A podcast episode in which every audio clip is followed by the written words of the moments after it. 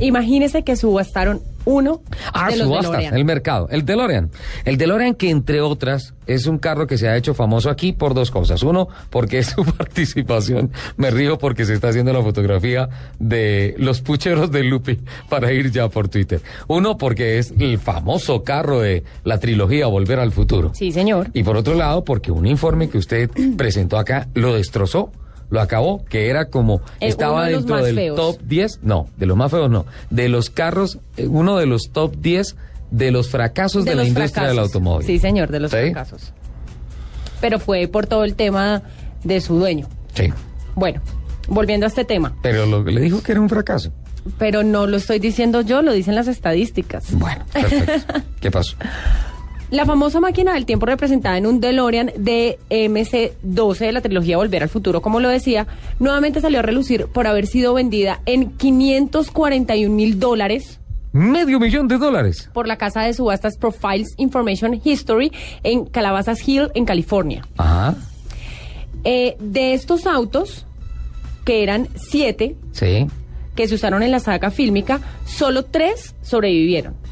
Uno está en Universal Studios. De esos tres, uno se subastó, los otros dos son pertenencia a Universal Studios, que se pueden observar como en los juegos temáticos y eso. Hay un, hay, eh, yo lo he visto en eh, un parque en North Hollywood, Ajá. en California, eh, allá está, y uno puede subirse al carro y empezar a programar a qué fecha Sí, quiere. señor. Y también en el auto fantástico se puede subir uno. De ahí. esos tres autos que quedaban de los DeLorean utilizados, eh, se subastó uno que este carro fue que desde, desde que se terminó la filmación de la película donde estuvo, el vehículo estuvo estacionado en Universal Studios durante 14 años. Después estuvo en exhibición en el Museo del Automóvil Peterson en Los Ángeles Sí. y, eh, bueno, como le decía, los otros dos autos sí siguen en Universal.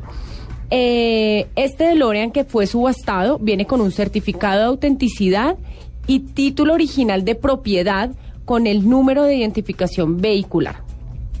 Y además eh, fue subastado con el, con el fin de recaudar fondos para apoyar la investigación del mal de Parkinson Ah, sí. a través de la Fundación Por- Michael J. Fox. de Michael J. Fox. Sí, eh, eh, siempre mientras estaba escuchando ese informe, estaba pensando, ¿por qué Michael J. Fox no tiene ese carro?